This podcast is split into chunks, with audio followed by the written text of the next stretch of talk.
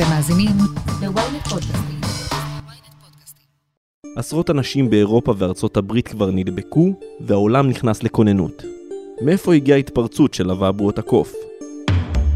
אני רון טוביה, וזאת הכותרת.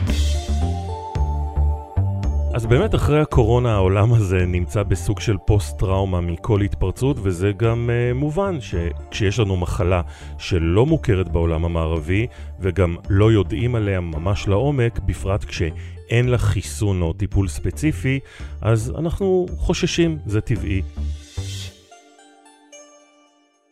מגפת הקורונה טרם נעלמה מחיינו, והחל מסוף השבוע התחלנו לגלגל על הלשון את ההתפרצות החדשה.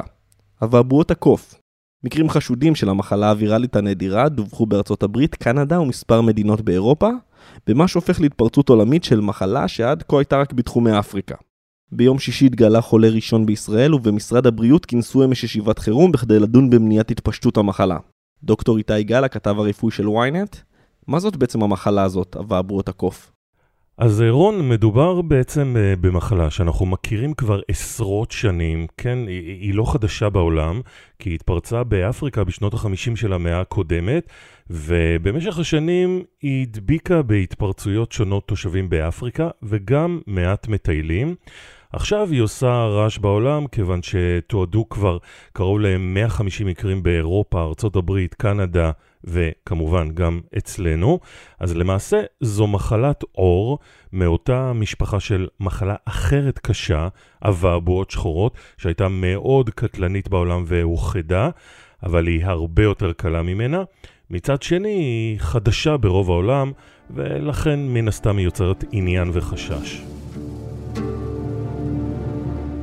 אז מאיפה מגיע הנגיף? בעשור האחרון תועדו מספר מקרים של אבעבועות הקוף, לרוב במרכז ומערב אפריקה, והוא לא תועד לאחרונה באירופה או בשאר העולם המערבי. ההתפרצות שלו מעבר ליבשת השחורה מעוררת את החשד, ובעיקר את החשש, להתפתחות של מחלה שתכביד על צוותים רפואיים ברחבי העולם. נגיף אבעבועות uh, הקוף שייך למשפחת הנגיפים פוקס וירידה, שהתגלתה לראשונה ב-1958, כשקרו שתי התפרצויות במעבדת קופים, וככל הנראה מכאן השם, אבל ההתפרצות לא אשמים בהכרח הקופים, כי עדיין לא ברור איפה התפתח לראשונה הנגיף, ועל פי ההערכות של ארגון הבריאות העולמי, ההדבקה התחילה דווקא ממכרסמים. בעניין הזה כדאי לציין שבאפריקה הנגיף התגלה בבעלי חיים רבים, כולל סנאים וחולדות וכמובן גם סוגים שונים של קופים, אז עדיין מוקדם להגיד, אבל ככל הנראה זה התחיל ממכרסמים ועבר לקופים. הרפובליקה הדמוקרטית של קונגו הייתה בעצם הראשונה שתיעדה מקרה הדבקה של אדם באבעבועות הקוף, ומאז דווחו מקרים ב-11 מדינות באפריקה. בשנת 2018 אה, שני מטיילים אה, מבריטניה ומטייל מישראל ואחד מסינגפור שביקרו בניגריה אובחנו עם אבעבועות הקוף אחרי התפרצות מסיבית שם, וזה בעצם התיעוד הראשון של מטיילים שנדבקו במחלה.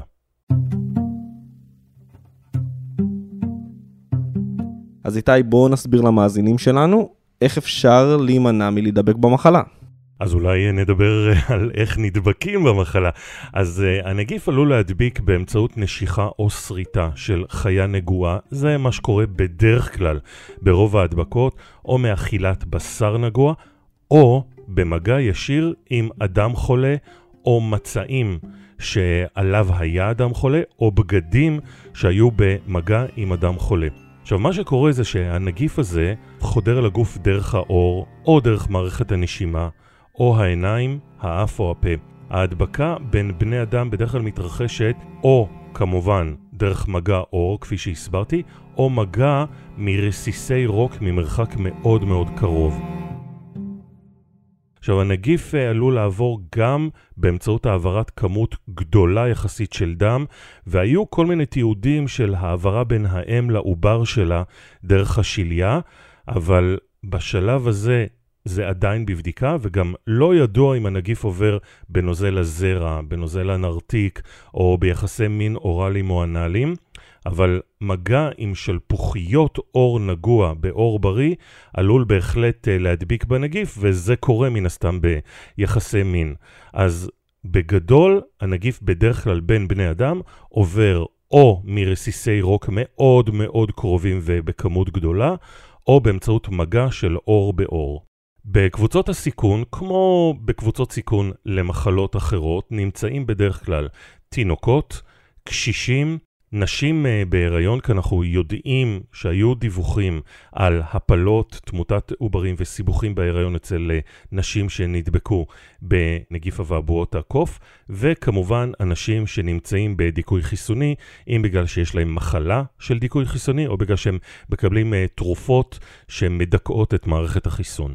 רגע, רגע, אם אני אוכל גלידה באותה כפית עם הבת זוג שלי, והתגלה חלילה שהיא נגועה בנגיף, יש מצב שידבק? שאלה טובה. אז הכל תלוי בכמה רוק היה בכפית הזאת. כעיקרון, אה, יש עוד סוגיה, אם אתה גר עם בת הזוג שנדבקה באבעבועות אה, הקוף, יכול להיות שהמגע עם האור שלה ידביק אותך, אז קשה מאוד מאוד להפריד בין גורמי ההדבקה. סביר להניח שאם אתה מתגורר אה, עם בן משפחה שהוא נגוע, יש סיכוי גבוה מאוד שגם אתה תידבק, ולכן יש המלצות איך להימנע מהדבקה. מאנשים שהם נגועים, צריך להתרחק, הם צריכים להיות בבידוד. אה, משך המש... המחלה בדרך כלל שבועיים עד ארבעה שבועות, ועוד מעט בטח אה, נדבר על מתי מחלימים. אבל לפני שנדע מתי מחלימים, בואו נדבר על התסמינים. איתי, איך אני יודע בעצם שאני חולה?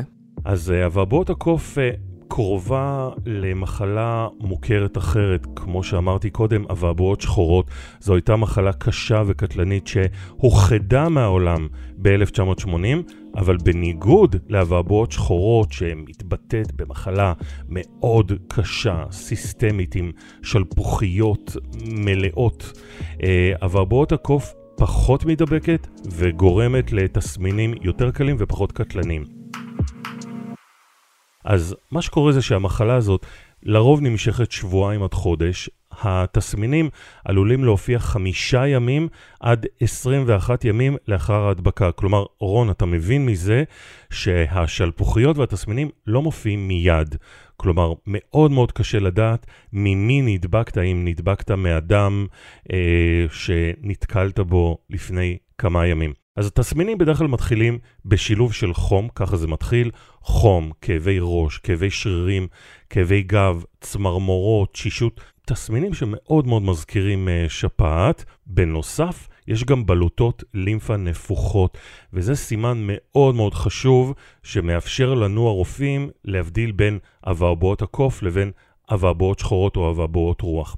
אז מרגע שמתחיל חום גבוה, שזה בעצם התסמין הבולט ביותר של אבעבועות הקוף. הפריחה תופיע אחרי יום עד שלושה ימים, ובדרך כלל היא מתחילה בפנים, מתחילות להופיע שלפוחיות, ואז הן מתפשטות לאזורים אחרים בגוף. זאת אומרת, זה מתחיל מהראש ומטה. מספר הנגעים יכול להיות נגעים בודדים, ויכולים להיות גם אלפי נגעים בכל הגוף. ולכן, כש... אגב, זה, זה תסמין שהוא די מזכיר אבעבעות רוח, לכן כשנכנסים אלינו למרפאה אה, חולים עם אבעבעות רוח, אנחנו יכולים לזהות אותם ככה מרחוק. עכשיו, הנגעים האלו, השלפוחיות, יכולות לתפוס הרבה צורות, מנגעים שטוחים לנגעים עם, שנראים כמו בועית, או לנגעים שהם uh, גלד.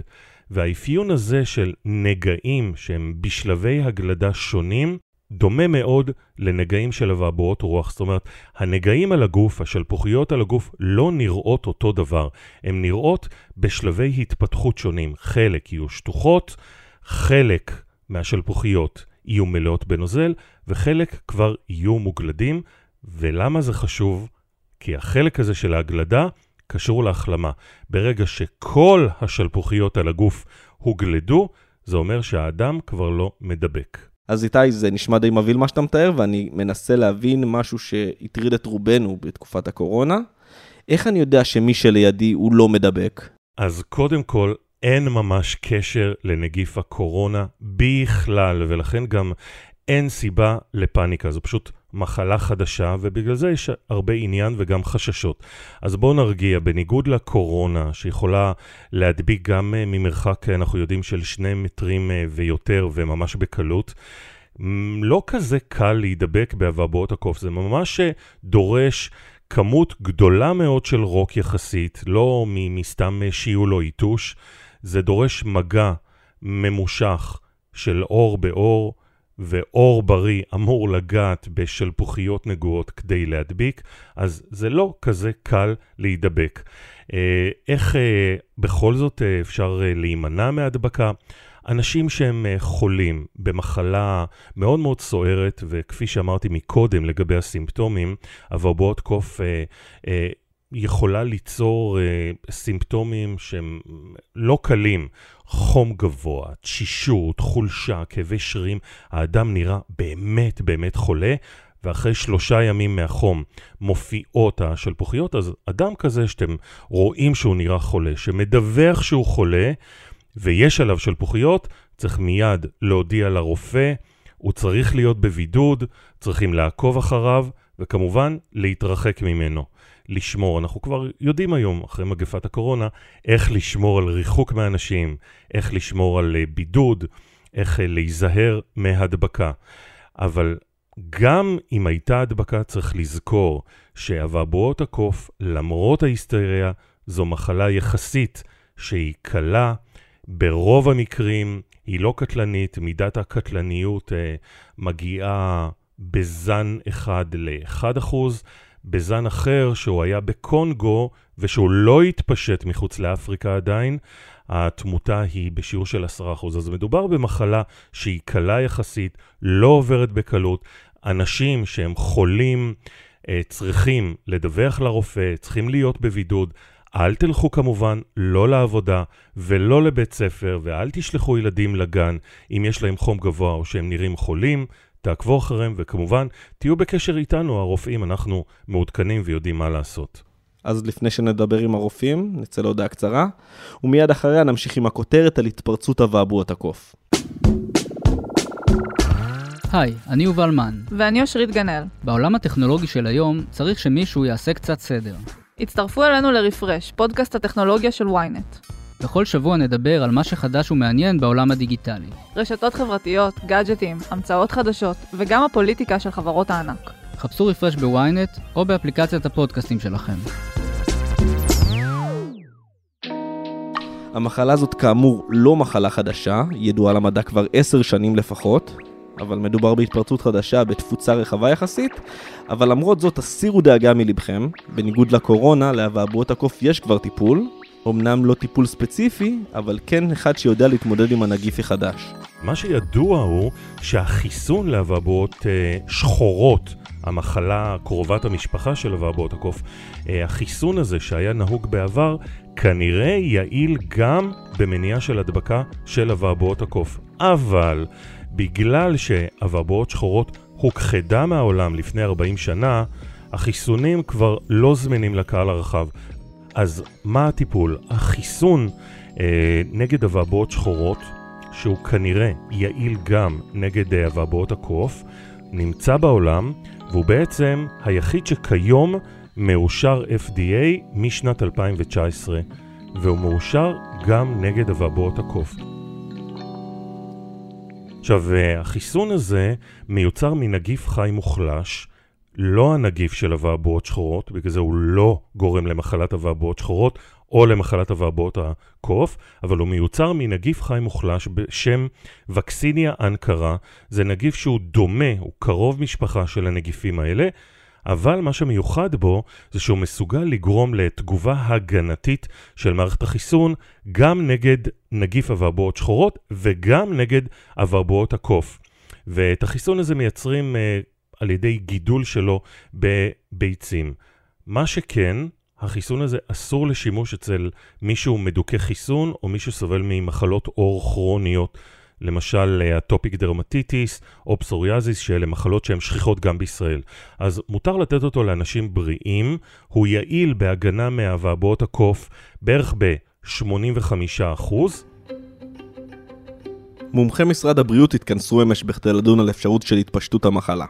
במשרד מפיקים לקחים מתחילת התפשטות הקורונה והוחלט שהם יתמקדו בהסברה לציבור על המחלה.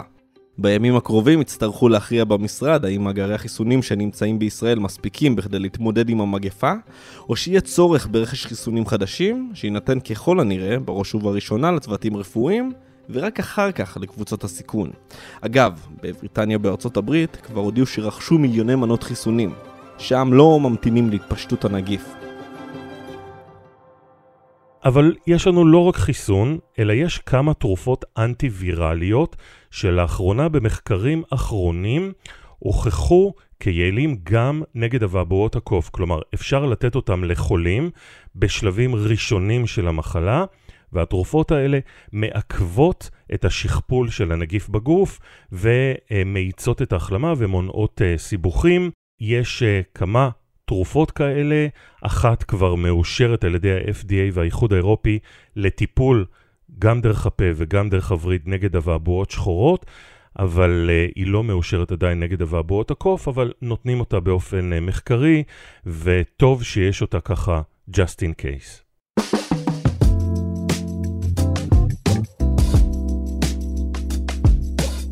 איתי זכורה לנו מגפה אחרת שקשורה לקוף, האיידס, ארגון הבריאות העולמי מסר שבדומה להתפשטות האיידס, במקרים רבים זוהה הווירוס בגברים הומואים וביסקסואלים שקיימו יחסי מין עם גברים. יש קשר בין המקרים? אז קודם כל אתה צודק, באמת אה, יש אה, מספר גדול של מקרים בקרב אה, האוכלוסייה הלהט"בית, היו הרבה דיווחים אצל הומואים וביסקסואלים, ואפילו יש כמה סאונות אה, שמבקרים אה, שם אה, גברים מהקהילה הגאה, שנסגרו בגלל שהייתה שם אה, הדבקה המונית, אפשר לקרוא לזה כך.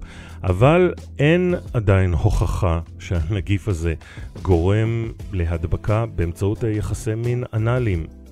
ממה שאנחנו יודעים, הנגיף הזה, כמו שאמרתי, עובר בדרך כלל דרך האור, או דרך כמות אה, גדולה של רוק שחודרת למערכת הנשימה. ההערכה כיום היא שיש אה, מספר גבוה של דיווחים בקהילה הגאה, ככל הנראה בגלל יחסי מין אה, מזדמנים או יחסי מין בקבוצות גדולות. אה, אבל באותה מידה הנגיף הזה יכול להדביק גם הטרוסקסואלים שמקיימים יחסי מין מזדמנים. ולכן, בכל מקרה, כמובן, מי שלידכם נראה חולה או שיש עליו שלפוחיות, כדאי לחשוב פעמיים. אז איתי, אחרי הפודקאסט הזה אני הרבה יותר רגוע, ואני מבין שהמחלה הזאת לא נעימה אולי, אבל היא לא הורגת. וגם אני זוכר שבכל עשר שנים לערך אנחנו רואים פה איזה מגפה מסוימת שמתפרצת בעולם. אז אה, אם ככה, למה אנחנו רואים היערכות מאוד גדולה של כל הצוותים הרפואיים ברחבי העולם? אז באמת אחרי הקורונה העולם הזה נמצא בסוג של פוסט-טראומה מכל התפרצות, וזה גם uh, מובן שכשיש לנו מחלה שלא מוכרת בעולם המערבי, וגם לא יודעים עליה ממש לעומק, בפרט כשאין לה חיסון או טיפול ספציפי, אז אנחנו חוששים, זה טבעי. ולכן יש מי שעוקב ומנטר, ואני חושב שהעולם שלנו למד בעקבות הקורונה לעשות מעקב טוב אחרי התפרצויות, ובכלל עולם הרפואה התקדם בצורה כל כך מטאורית בכל הנושא של מגפות, כך שבזכות הטכנולוגיות החדשות של החיסונים אפשר כיום לפתח חיסון בתוך uh, שבועות ספורים. למשל בטכנולוגיית המסנג'ר RNA, כמעט לכל מחלה זיהומית, וזה גם קורה. אז אני חושב שאנחנו uh, במצב יחסית טוב. זו לא התפרצות עולמית, וזה לא מגפה, וזה לא פנדמיה, וזו סך הכל מחלה שהיא יחסית קלה, שמתבטאת בעיקר בשלפוחיות על האור, מחלה שחולפת תוך שבועיים עד ארבעה שבועות, ואנחנו נעקוב ונקווה שלא נראה כאן התפרצות המונית. אז אתה אומר שבעצם אה, לא תהיה פה מגפה כמו הקורונה?